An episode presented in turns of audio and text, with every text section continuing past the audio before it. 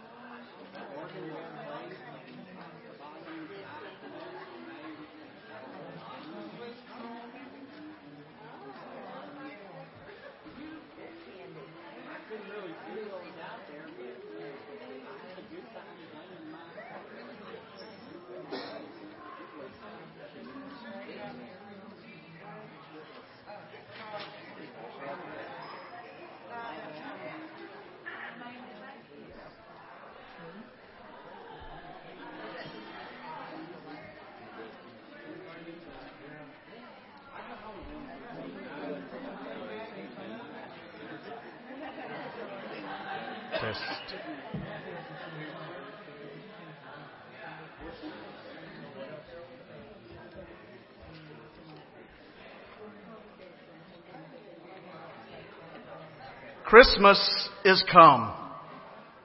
Christmas has come. No more waiting. No more darkness. We light the Christ candle because the light banishes the dark.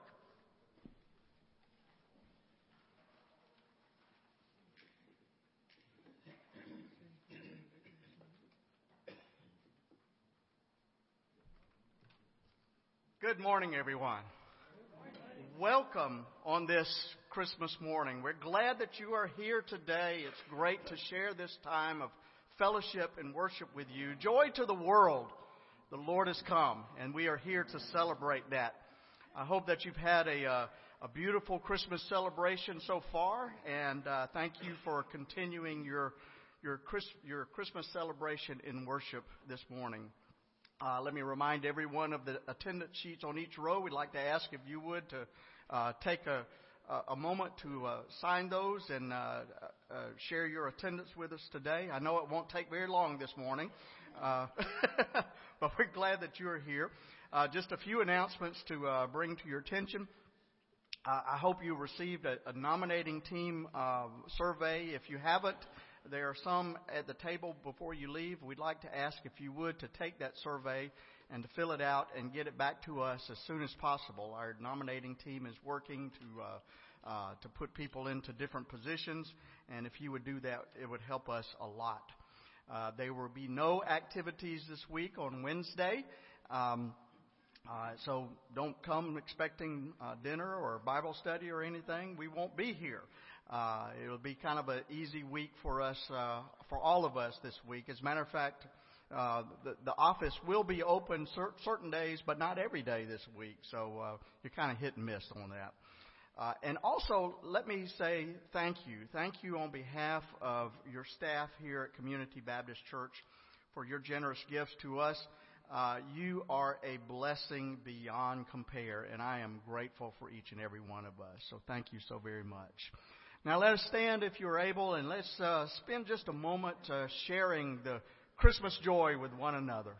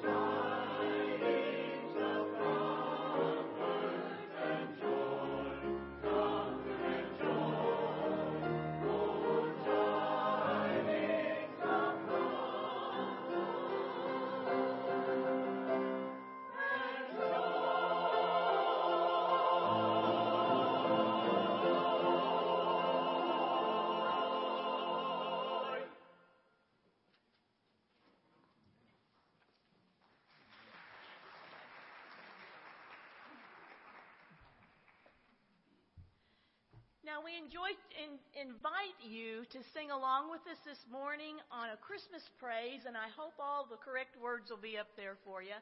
But it's a medley of about five Christmas hymns, and even if it's not the exact words, I bet you know them anyway because it's the first verse of all of them. But Christmas praise, sing along with us if you would.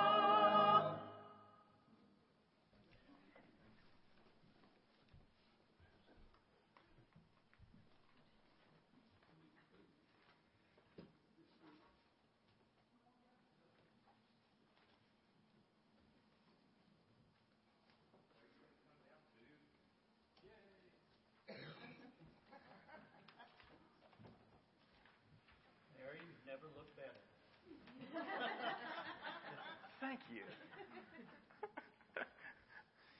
Merry Christmas. How are you all? Did you get everything you wanted? I did too. Come on down. I'm not going to bite you. Oh, come on. If I can get down here, you can too. You know, there's a lot of symbols in Christmas. I don't know, were y'all here for Christmas service? No? No? No? There's a whole bunch of symbols on that tree. Okay? And it all reminds us of Jesus. And it's really funny because I always kind of considered Jesus and God and Santa Claus all kind of like the same people. I know that's kind of really weird, but it's okay. Because I really believe that Jesus and God and Santa Claus lives throughout every one of us. And we can see it by what they do and how they live. Um,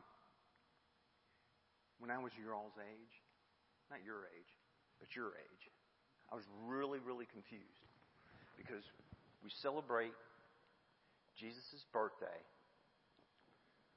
but nobody ever sings happy birthday. So, let's do that now. So, happy birthday to you. Happy birthday to you. Happy birthday, dear Jesus. Happy birthday to you. Doesn't that make you feel great? So happy. All right. So, in this time of tinsel, wreaths, and holly, and berries, and red, and green, let's keep something in mind, okay? Close your eyes. Come on. You can close them. I'm not going to hit you. All right?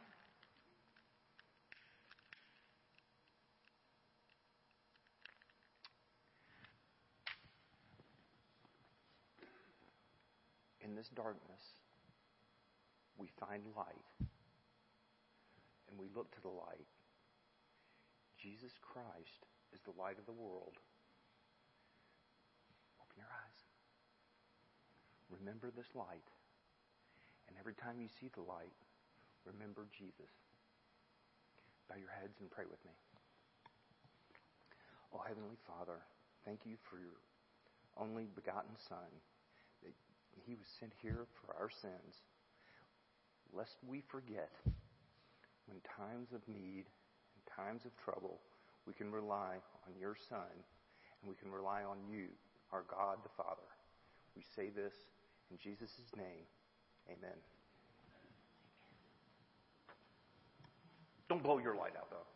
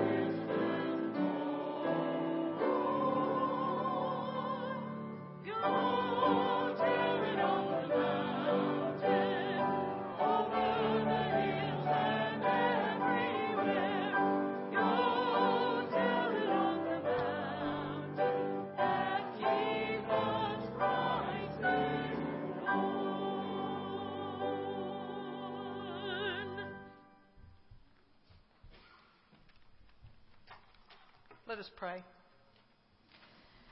Holy God, we celebrate the birth of your beloved Son by decorating our homes and giving each other gifts. Many of us give extra gifts so that those who have none may know the joy of being cared for and loved.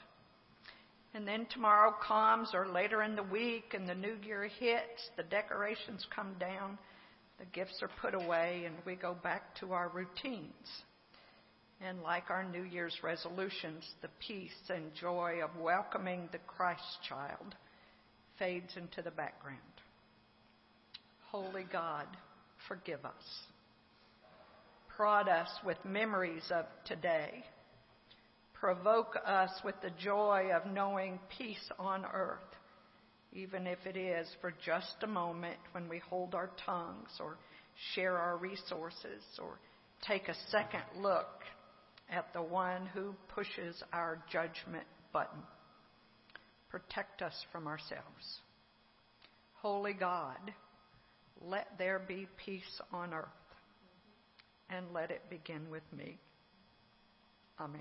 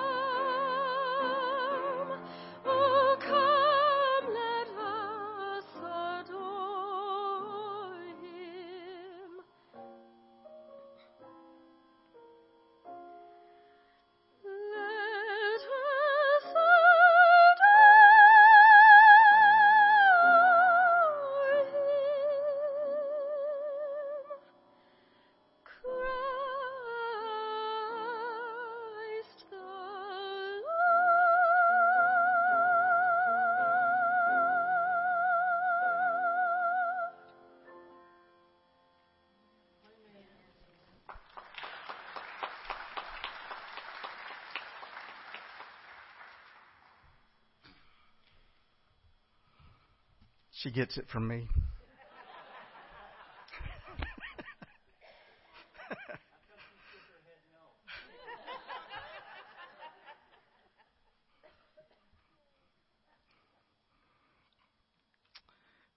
it was in the middle of the busy Christmas shopping season, and a man was in court charged with parking in a restricted area.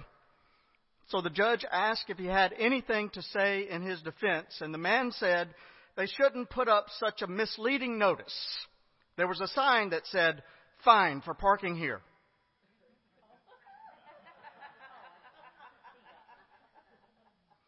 Well, I can understand that that might be a, be a little bit confusing, and misunderstandings do play do take place. Uh, for example, there's a lot about the Christian faith that people don't understand, and, and there's a lot about Christmas that people don't understand. For many people today, Christmas is simply a, another reason for a party.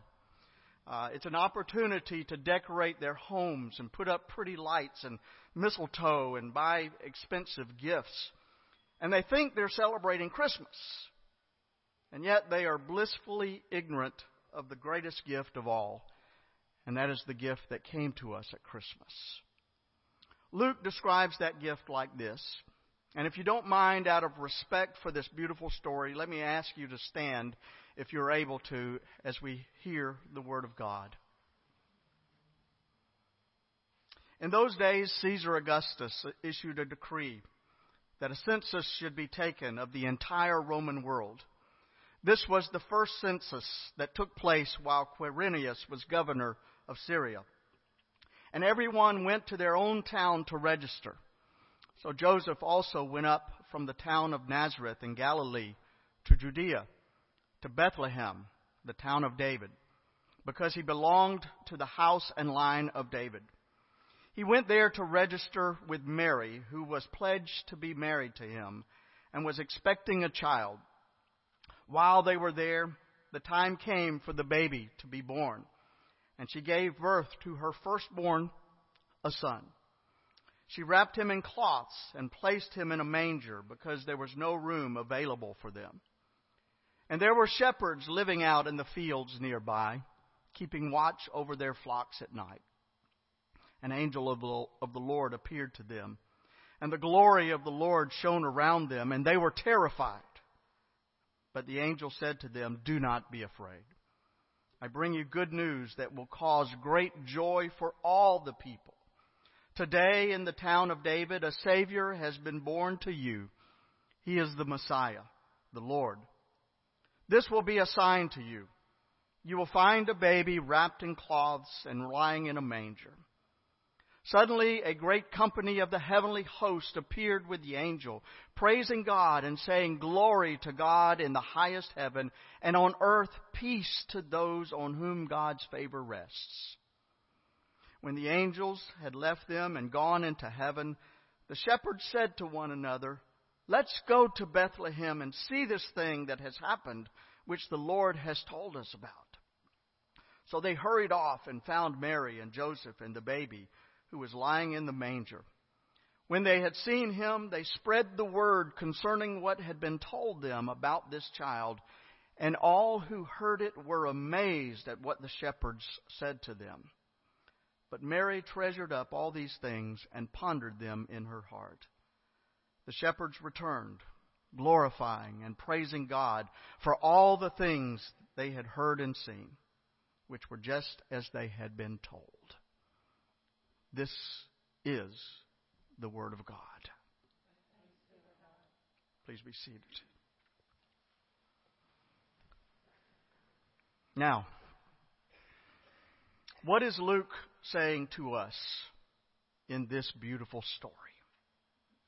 Well, first of all, I think Luke is saying to us that God took upon himself, uh, that God took upon God's self human flesh. And I know that that is a truth that is way too much for our human minds to grasp. And yet somehow we know that it is true, that God took upon God's self human flesh. The God of the sun and the moon and the stars and, and all of creation gave all of that up and became a tiny little baby lying in a manger. The inaccessible God of all that lives and moves and, and has its being emptied himself and became one of us. Walter Trobisch tells about an African chief that he once ministered to. The chief was named Ray Buba. And Chief Buba was a, an impressive man, standing about six feet six inches tall. But interestingly enough, this noble chieftain rarely left his palace. Most of his subjects had never even seen him before. And it was difficult to get past all of the guards and uh, to have an audience with, with Chief Buba. And those who did get in could only approach him with their, their heads bowed and their eyes on the ground. Trobisch says that, that when he was able to go in and to visit Chief Buba, he had to cross a, an open courtyard covered with white gravel. And the combination of that bright white gravel and the bright sunlight that was shining down temporarily blinded him almost. And so when he went into the semi darkness of the chief's throne room, all Trobisch saw was a, a, a, man totally covered in white from head to toe. And the only thing he could see of Chief Buba was the slit for his eyes. And so, for all practical purposes, the chief was inaccessible to his subjects. And I hope you understand that if we were to try to find God through our own mental abilities, we would discover that God is even more inaccessible than Chief Buba. And that's because our minds and our sophisticated instruments are limited by time and space. And it's, impossible for our minds to, to wrap around the greatness of God. The one whom we seek, our Creator and our Father, is beyond time and space and, and beyond any other limitations of this world. So you see, neither science nor philosophy or theology or anything are adequate enough to delve into the secrets of one so great as our God. But fortunately, since we could not reach up to God, God reached down to us. God clothed God's self in human flesh. And that's the first thing that we need to understand about Christmas. Here's the second God took upon God's self our limitations. In other words, God became just like you and me. Back in the Middle Ages, artists would often paint halos around the heads of the infant Jesus and his his mother Mary, that circle of light surrounding their heads. That, that was the artist's way of portraying reverence.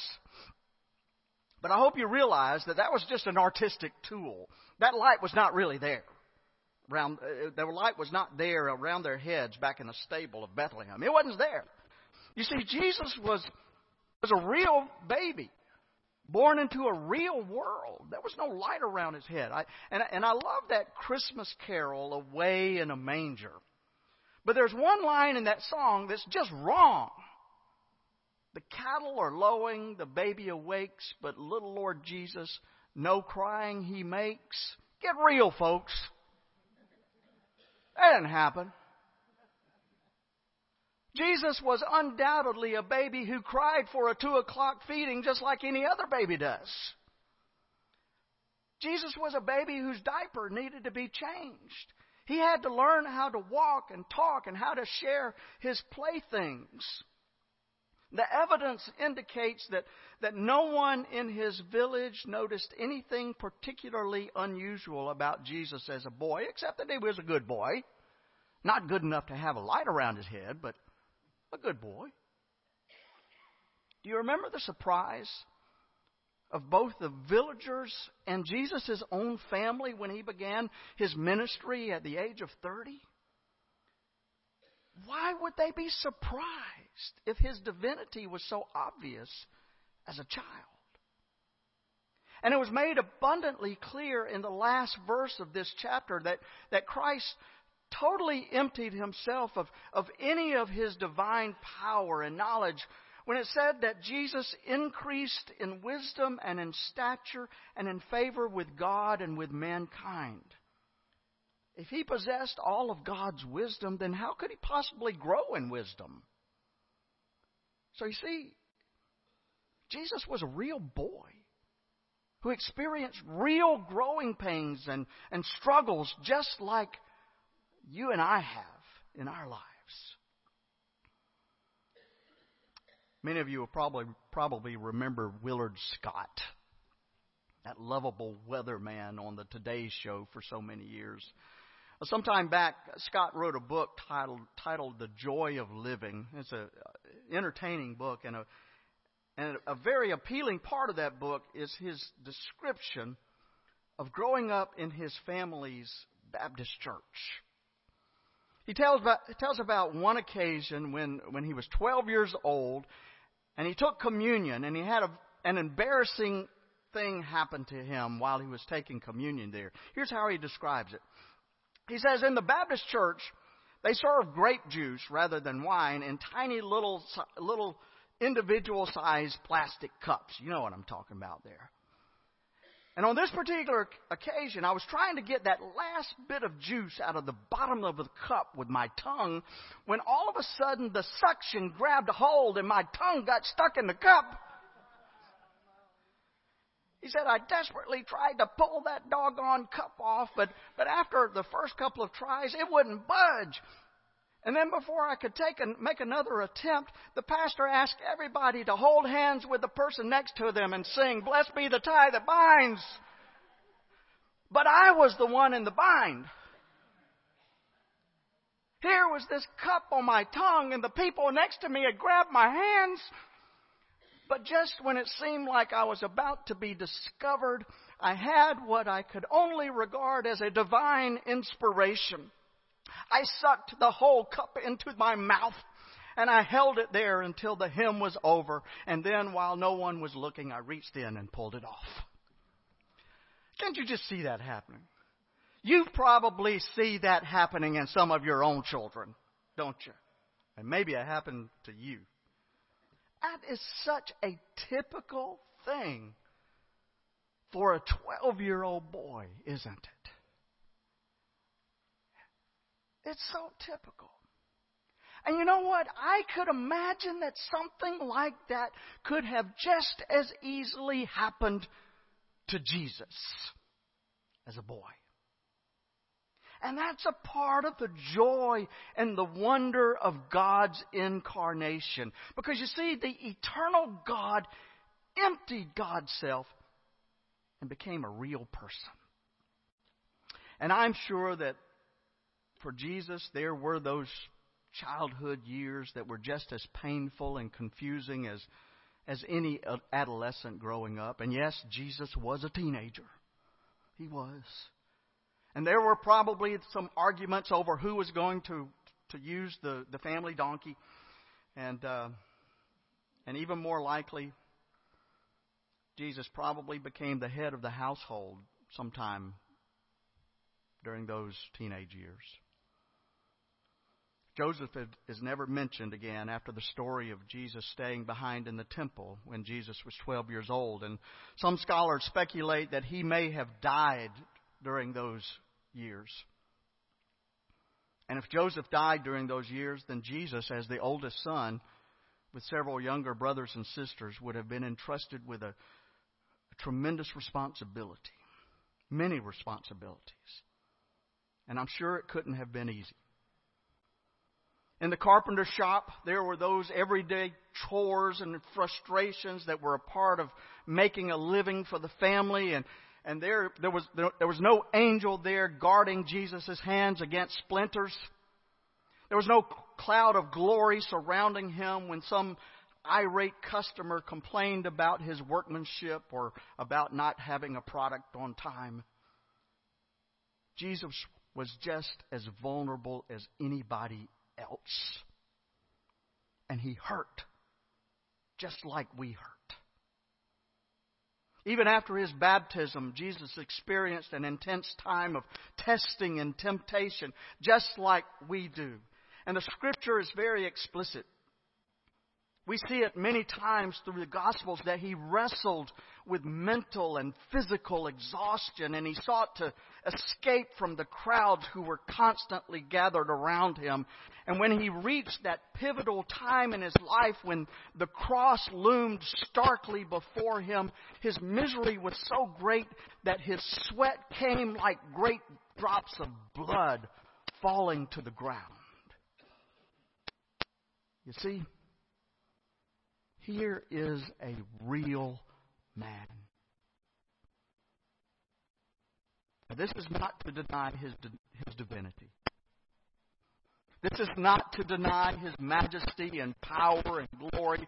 This is to affirm the teachings of the church fathers that Jesus was fully God, yet at the same time, he was fully human. And so God took upon himself human flesh. God took upon our limitations. God knew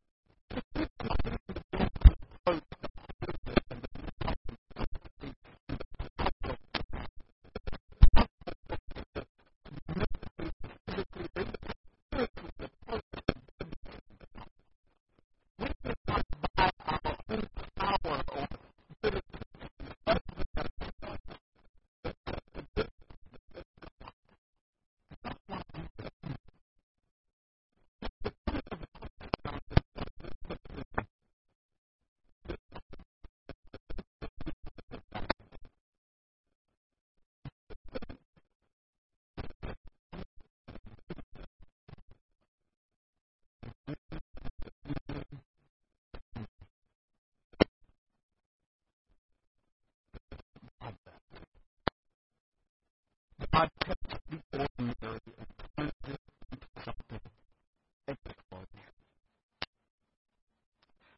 1924, an English artist by the name of William Wolcott came to New York City to record his impressions of the great metropolis.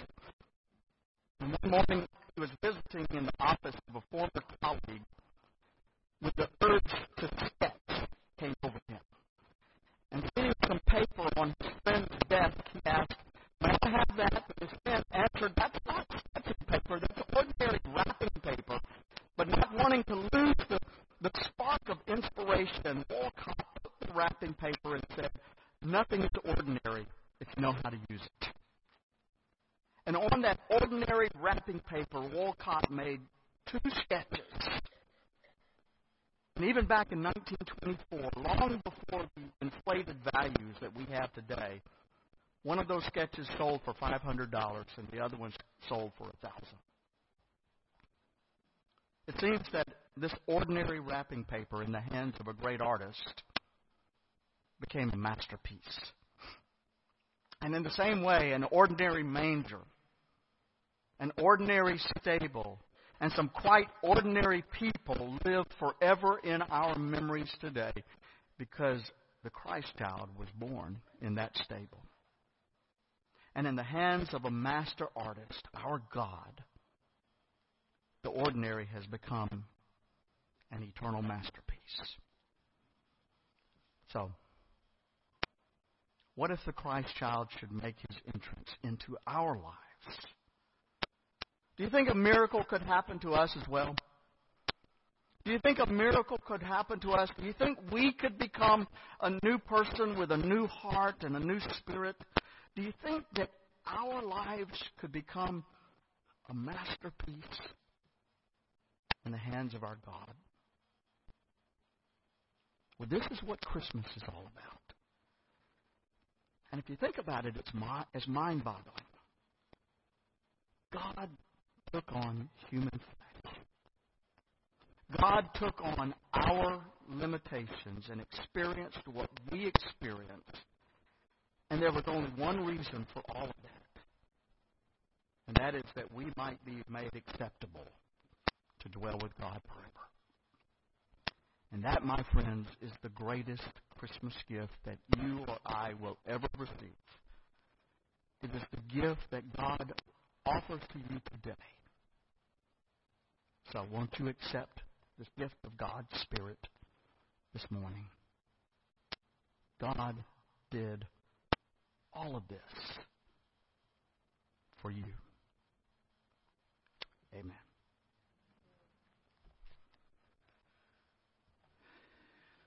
Let's sing. Christmas is for singing. There's so much beautiful music and singing at Christmas time. So let's sing this beautiful carol, n- number 91, Silent Night, Holy Night. Let's sing all four verses.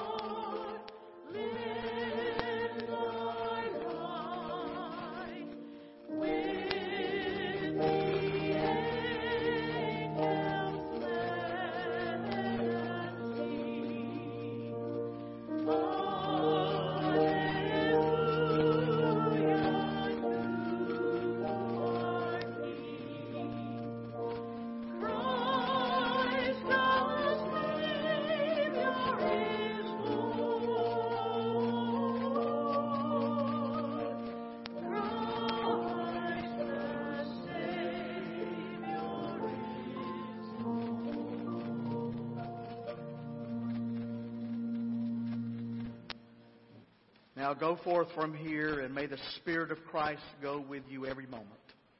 May peace on earth and goodwill towards all be your experience and the experience of all Christ's followers. May Christmas love fill your heart, and may that love be, be lived in your life all year long. Amen. Merry Christmas, everyone.